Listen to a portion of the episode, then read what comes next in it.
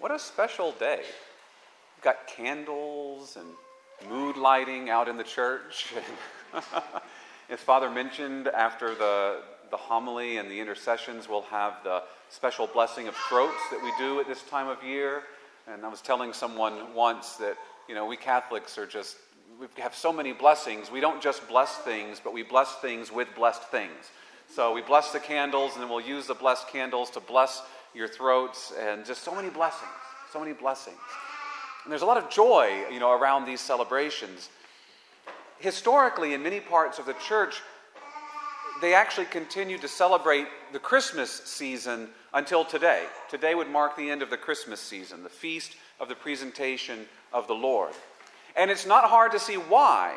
Right? If you, in our readings today, we once more find ourselves back with Mary and Joseph traveling from Bethlehem into Jerusalem to present Jesus as their firstborn son in the temple, as required under the law of Moses. But why do we celebrate that? I mean, what's really going on here? Aren't they just satisfying the requirements of the ritual law that no longer really applies to us, right? What does this mean for us today? And to help us understand this, I want to consider the perspective of each member of the Holy Family, of Jesus, Mary, and Joseph. We'll begin with Jesus. Jesus is the firstborn of a new creation, but he's also the firstborn of his mother. And according to the law of Moses, as given to us in Exodus, every firstborn male must be ransomed or redeemed. That's what the law calls for, for the firstborn male to be ransomed. He had to be bought back. That's what it means to be ransomed. He had to be bought back as the price of Israel's freedom from slavery. Because that freedom from slavery had cost them the death of every firstborn of Egypt.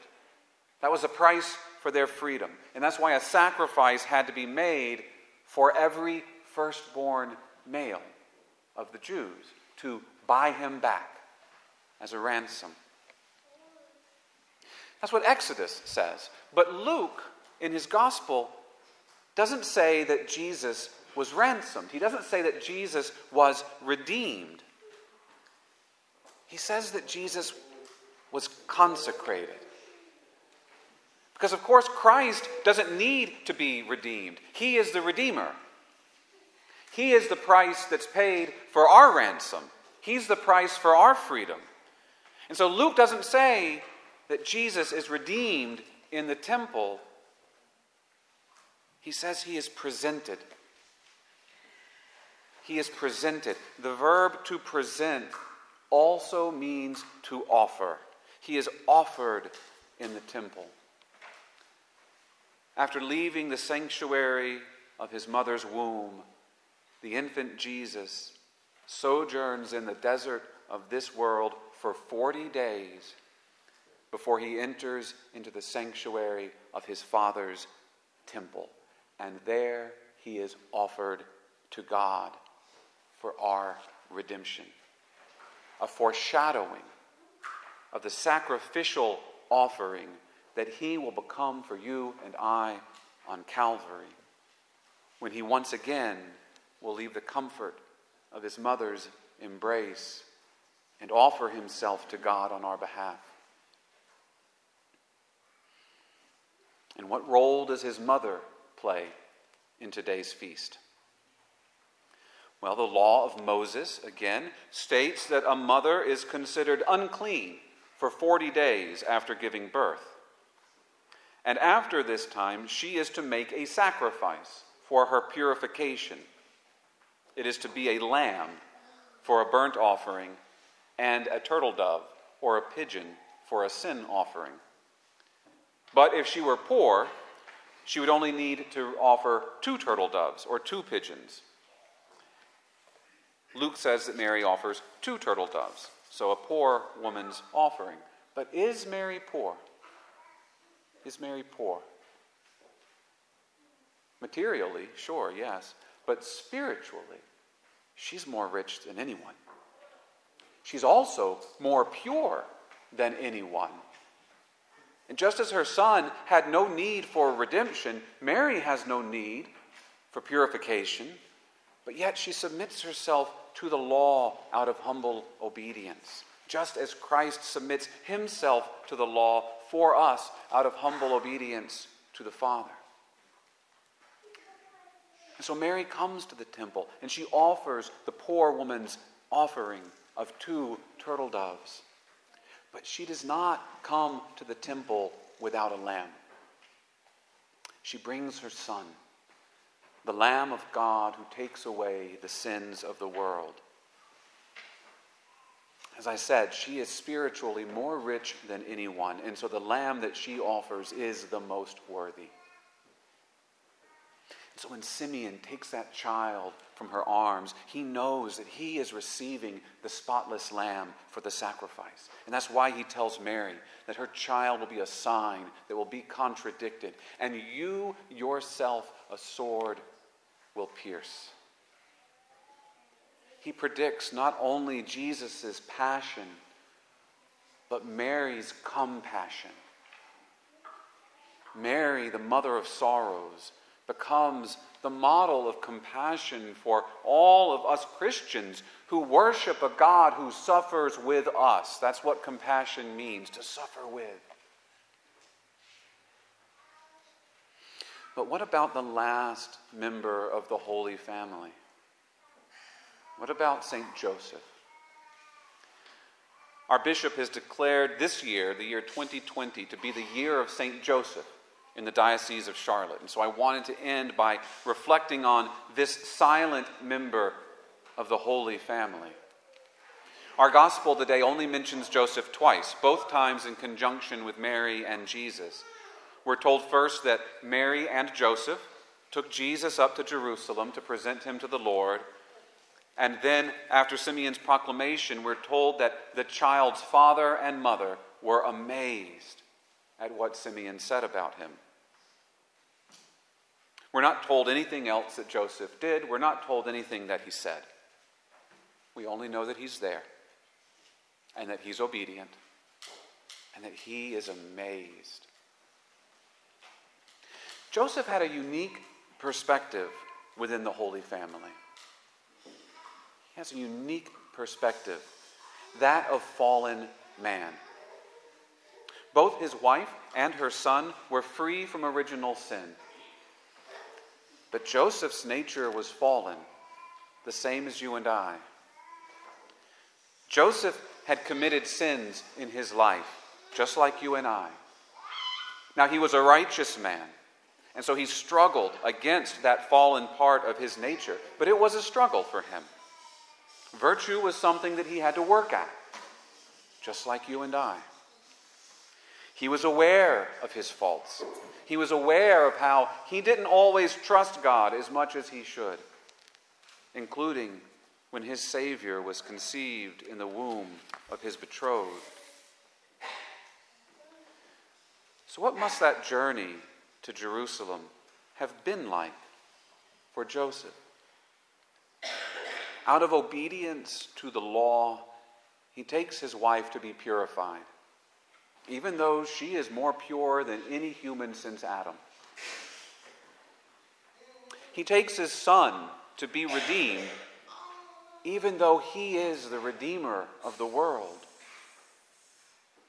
He takes his son into the temple, fully aware of whose son this really is and whose house he is taking him into.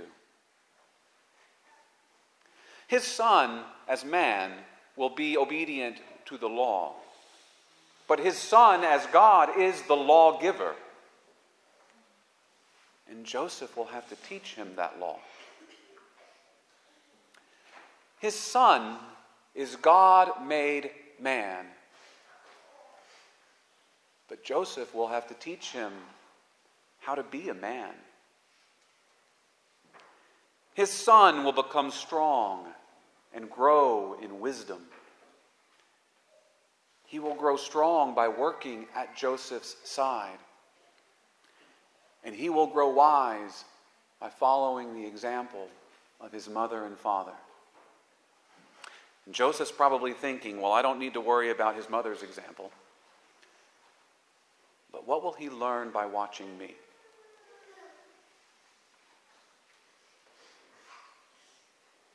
Is it any wonder that St. Joseph is silent? What could he say? What could he possibly say? If I imagine myself as St. Joseph looking at that child being carried in the arms of his mother, the only words that come to my mind are Lord, I am not worthy that you should enter under my roof.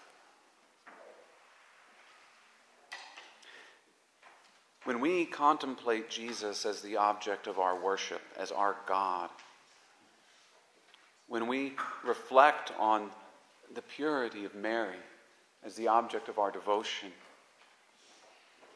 you and I are like St. Joseph. How can sinful man stand to live that close to perfect charity day after day? It's like the prophet Malachi said in our first reading Who could endure your coming? Who can stand when you arise? St. Joseph found himself at ground zero. That's where he lived. And that's where you and I are called to be to live with Christ, not just in our homes, under our roofs, but in our hearts. How do we do that? How do we stand to be that close to perfect love? The only way to do it is to cling to that awesome and terrifying beauty with all of our might and never let it go. Never let anything get between us and the love of Christ because we know that we're nothing without Him. That's what St. Joseph did. That's what you and I must do. There's a tradition in the sacred art of the East that I've recently become aware of, and that is that they never depict St. Joseph alone. They never paint an icon of Joseph by himself. He's always shown either with Jesus or with Jesus and Mary. And that is as it should be. It's as if St. Joseph is telling us, I am nothing without Jesus. I am no one except who I am to him. And so it is with us. We are nothing without Jesus. The only thing that matters in life is who am I to him? Who am I to him? So, as we enter more deeply into this year of St. Joseph that our bishop has proclaimed, let us ask Joseph for his protection. Let us enter into his silence and awe. Let us learn from his wisdom. And above all, let us follow his example and never be seen apart from Christ.